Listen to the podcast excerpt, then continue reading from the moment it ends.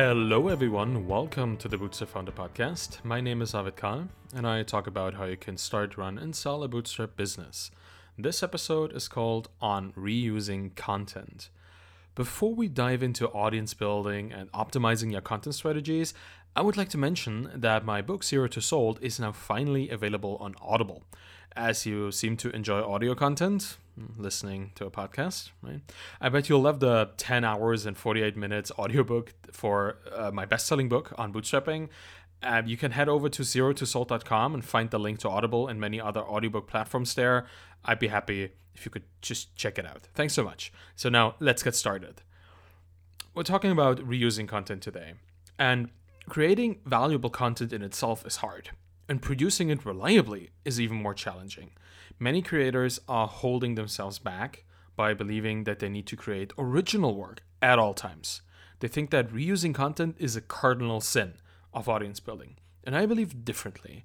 There's a cr- incredible value in reusing your content, and I think this comes from a misunderstanding of what makes content valuable that exists among many people that are building in public because they focus only on originality. And by focusing only on originality, they miss the equally important but often neglected concepts of accessibility and timing. And those are the things I want to talk about today. If you want your content to have the highest possible impact, you should give accessibility and timing more consideration. So let's look into content accessibility first. What good is a piece of content if the people it's meant for can't consume it. When I started the Bootstrap Founder blog, I focused exclusively on written articles. That was all I wanted to do, and that's all I did. And over time, more and more people flocked to the blog, and the number of people reaching out about alternative formats increased. Some people don't have the time to read your long form content because they're either juggling their day job, side business efforts, and family life, or others are visually impaired or dyslexic. You can make your content accessible to these potential readers by just moving it to another format. And if you only have one format, you might not reach those people. And after re- receiving a handful of those messages, I decided to turn my weekly blog post into a podcast as well. So after writing the article, I would record myself reading it aloud and just adding a short intro and an outro. That's all I would need to do to make my writing accessible every week. It may take me maybe 20 minutes of editing, plus the actual time recording it, which is usually between 10 and 50 and maybe sometimes 20 minutes as well, but it's absolutely worth it. And it doesn't even have to be a different format to be more accessible. It could just be the distribution channel that changes. Initially, I wrote blog posts exclusively, so I would really just write on my blog, and I would release um, only on the blog. That was all, right? You could maybe get an RSS feed or something, but the blog would be the only place. But I also release my article as a newsletter every week. It's the same text, but it's delivered to my readers instead of them having to visit my blog. So, this act of creating the newsletter isn't even a five minute deal for me. I can use the article verbatim and just wrap it into a headline and a few lines of an outro. So, it doesn't even take me 30 minutes to turn my blog post into a newsletter and a podcast episode each week. So, from one piece of content, spring three different pieces with different audiences and different reach. And this gives me a fantastic opportunity. I can build a flywheel from that. So, each blog post includes a link to the newsletter sign up page and an embedded player for the podcast episode. Every podcast episode links to the blog post in the show notes and also allows people to sign up for the newsletter. Every newsletter episode has a link to the podcast episode and to the blog, cross linking all over the place. And this kind of cross linking of your content variations will do a couple of things.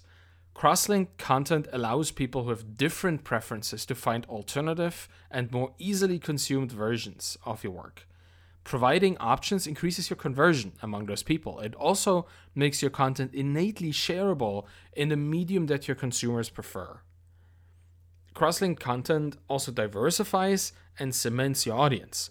The more people you can get to join your own audience, such like an email list, eh, the better if you write on platforms like Medium or Twitter, where a company has full control over your account visibility and the audience that you have. It's more like a borrowed audience in that case.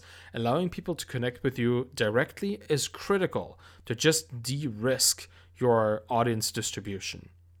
And finally, cross linked content gains noticeable SEO benefits from just having links to your projects on high authority websites such as podcast hosting platforms.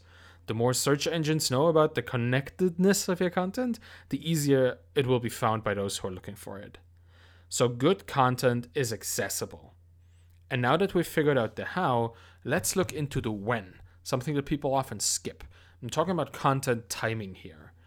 Where a lack of accessibility makes content hard to consume due to certain limitations, which I stated already, being exposed to the right content at the wrong time is similarly problematic.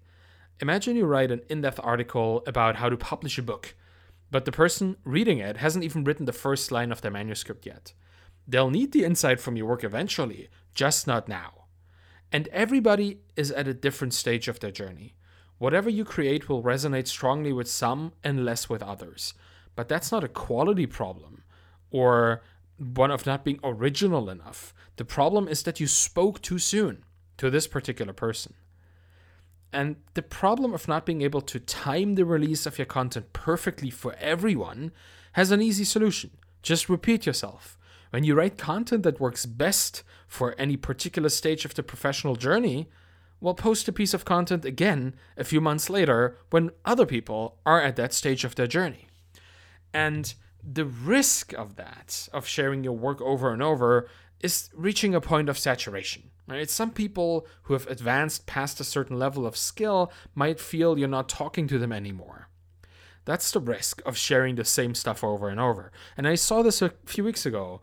Florian Pop, is a developer and he's teaching other developers how to make money from being a developer. He pondered quite publicly on tech Twitter or on Twitter if tech Twitter is dying. That was his perception because he saw a drop in activity and engagement with his quite sizable Twitter audience. I think he's about 70,000 followers on Twitter. And I believe what he's witnessing can be called audience graduation. This process of his initial audience outgrowing the content that he produces. And once you have taught everything you know and your audience has completely absorbed it, well, you don't get any benefit from teaching the same stuff again to the same people, right? So you either need to find a fresh audience or change yourself to cater to your existing audience's new needs.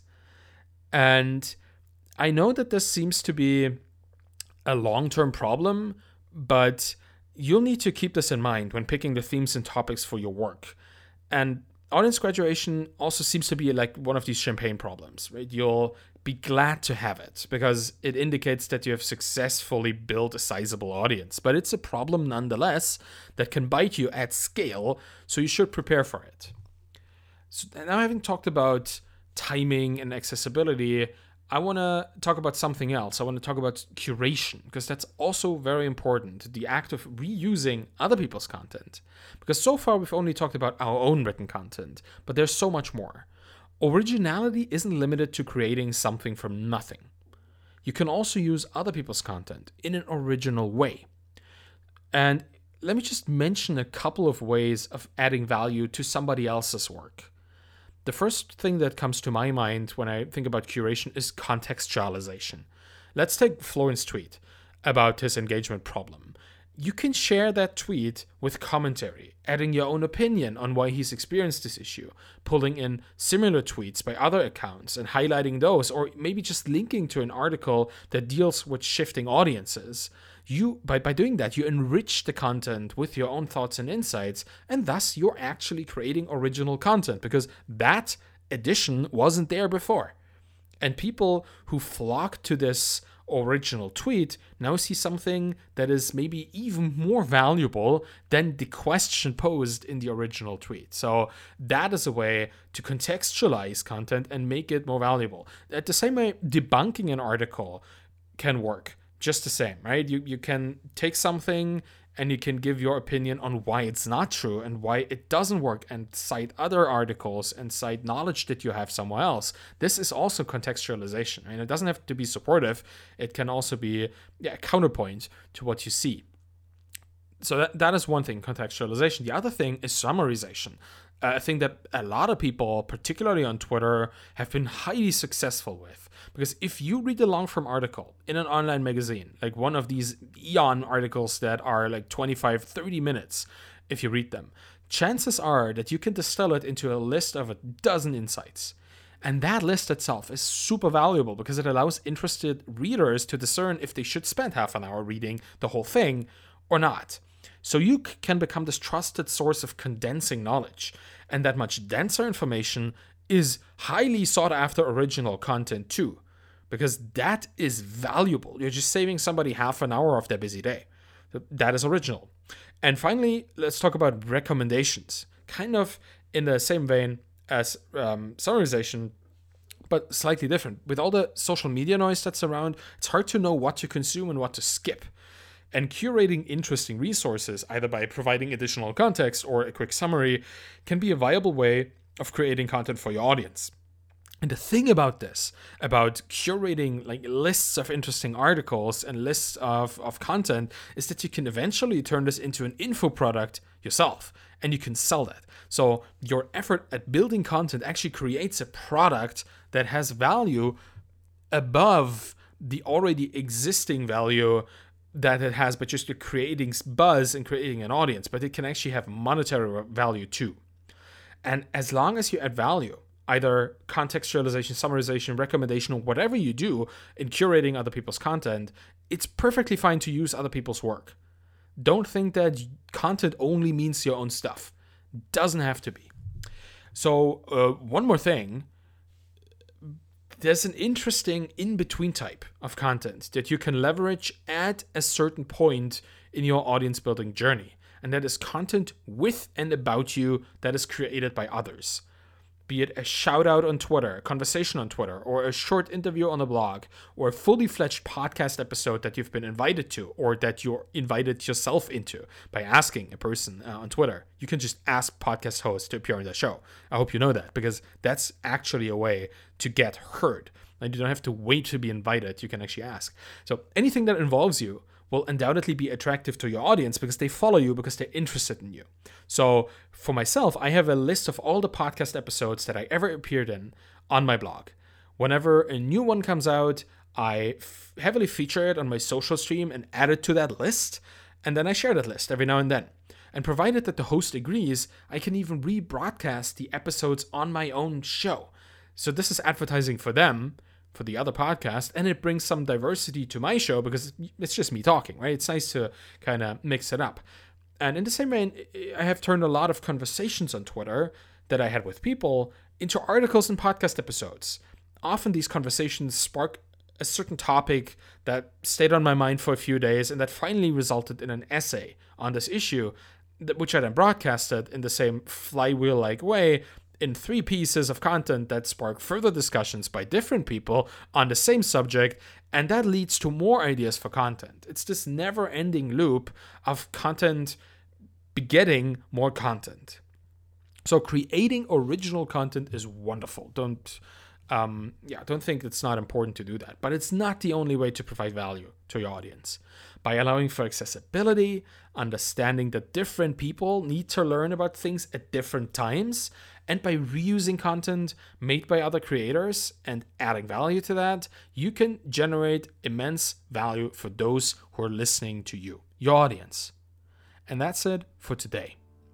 Thank you for listening to the Bootstrap Founder podcast. You can find me on Twitter at arvidkahl, A-R-V-I-D-K-A-H-L, and you can check out the blog at thebootstrapfounder.com. You can find my book, Zero to Sold, at If you have any questions about this episode, reach out on Twitter or send an email to arvid at thebootstrapfounder.com. If you want to support me in the Bootstrap Founder podcast, please leave a rating and a review by going to ratethispodcast.com slash founder. It'll help other founders and founders to be to find the podcast and learn more about starting, running, and selling their Bootstrap businesses. Thank you very much for listening and have a wonderful day. Bye bye.